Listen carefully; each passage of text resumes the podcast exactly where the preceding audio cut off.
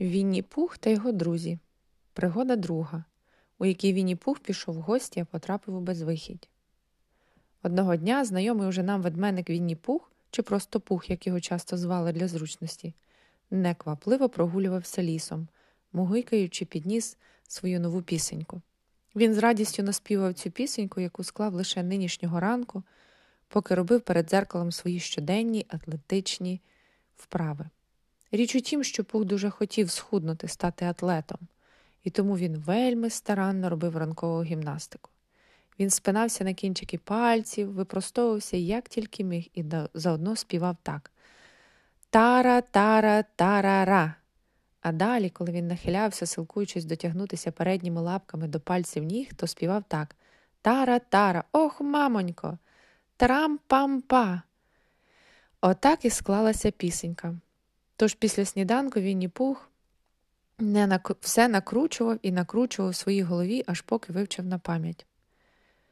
Тепер він знав її геть усю, від першого аж до останнього рядка. Слова в цій пісенці були приблизно такі Тара, тара, тарара, трам-пам-пам, тірлім-пам-пам, тірлі-мірлі, тірлі-лі, трам-пам-пам, тірлім-пім-пі.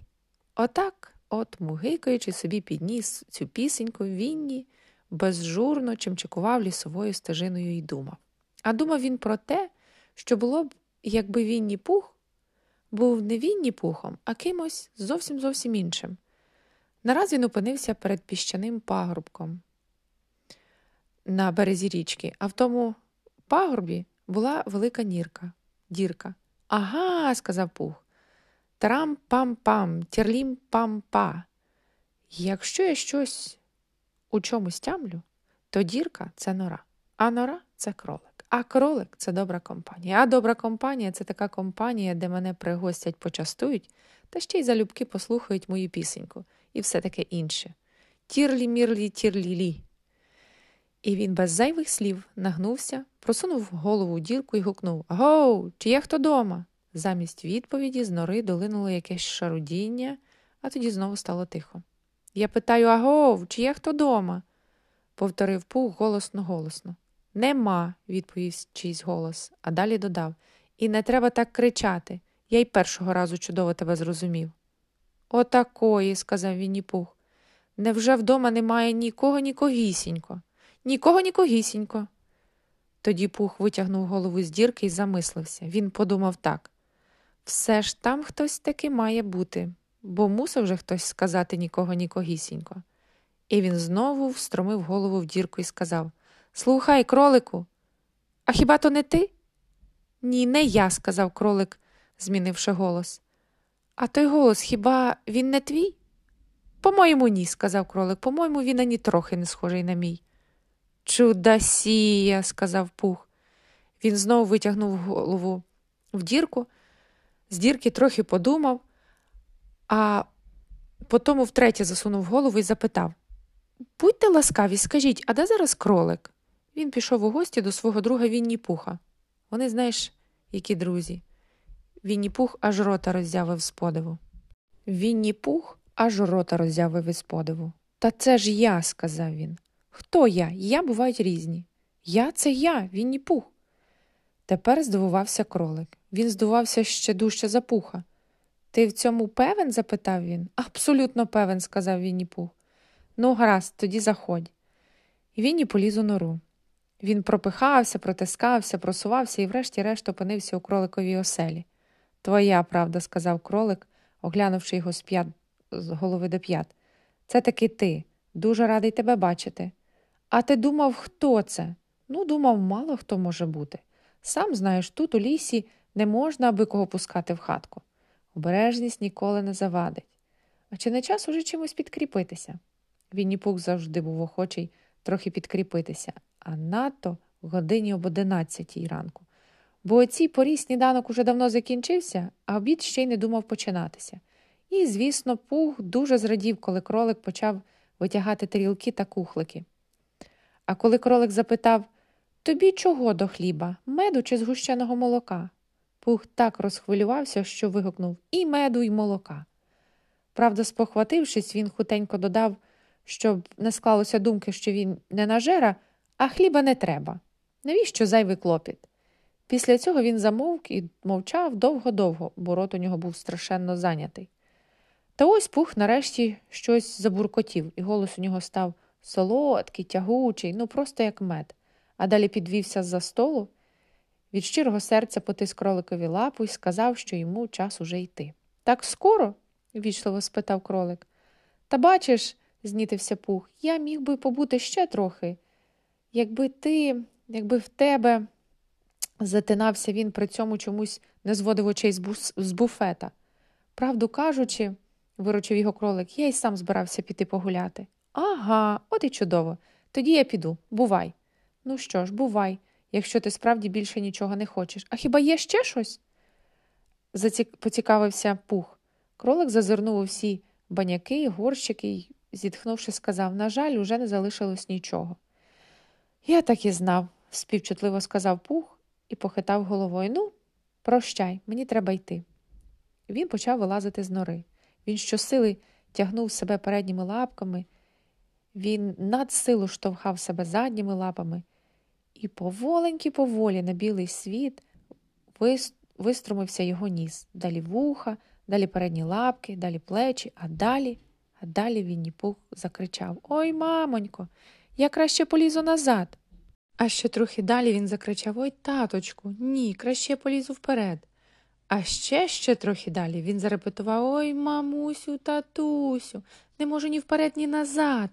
Тим часом кролик намірився, як і казав, піти погуляти, але побачив, що передній хід до його хатки затулений.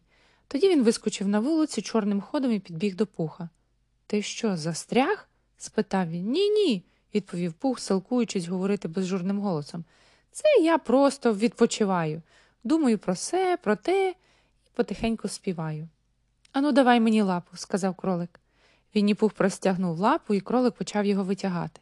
Він тягнув, тягнув, смикав, смикав, аж поки пух закричав Ой-ой-ой, ой боляче. Тепер ясно, сказав кролик.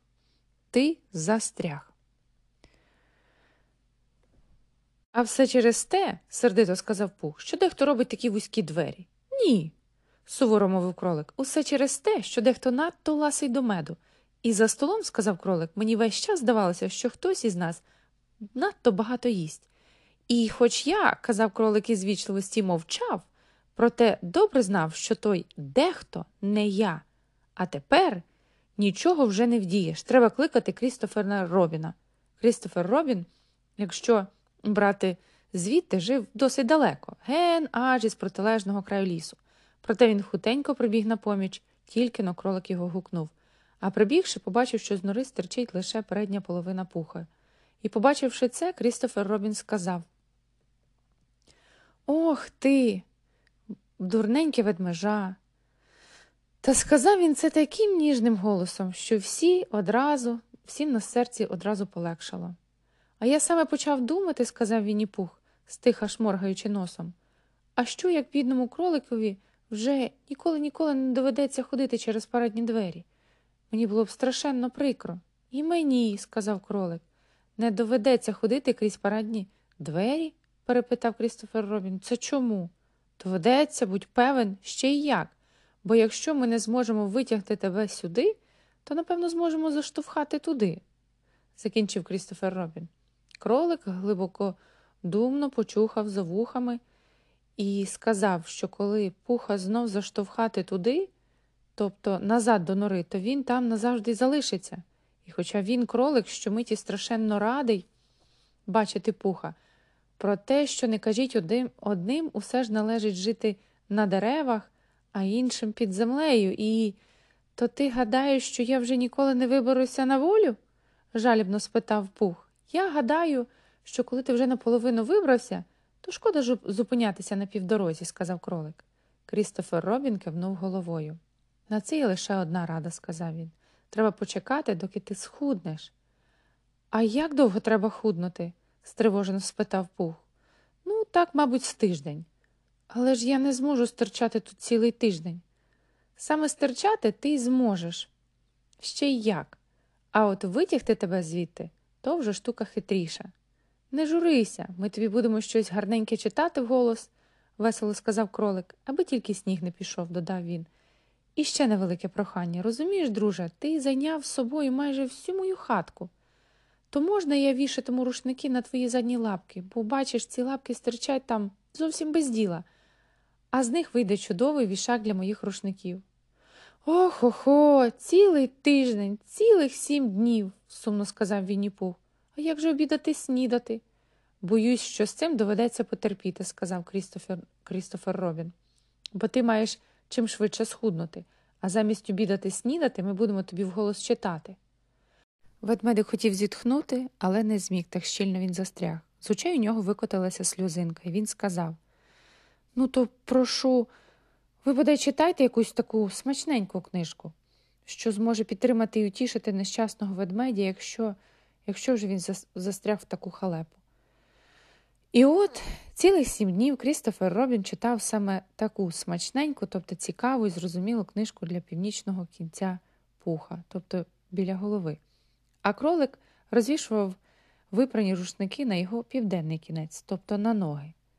А пух тим часом дедалі тоншав, тоншав та тоншав. І коли сім днів минуло, Крістофер Робін сказав Пора.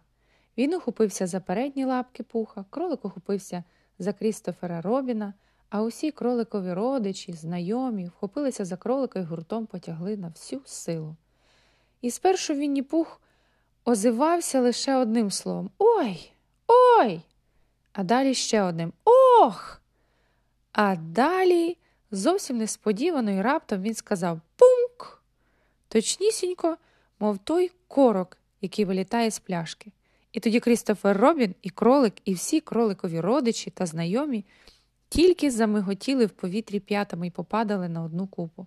А зверху на тій купі опинився вільний привільний Вінні Пух. Він вдячно кивнув своїм друзям за визволення і потюпав гуляти до лісу, гордовито, буркочучи улюблену пісеньку. А Крістофер Робін поглянув йому вслід і ніжно прошепотів Ех ти, дурненьке ведмежа.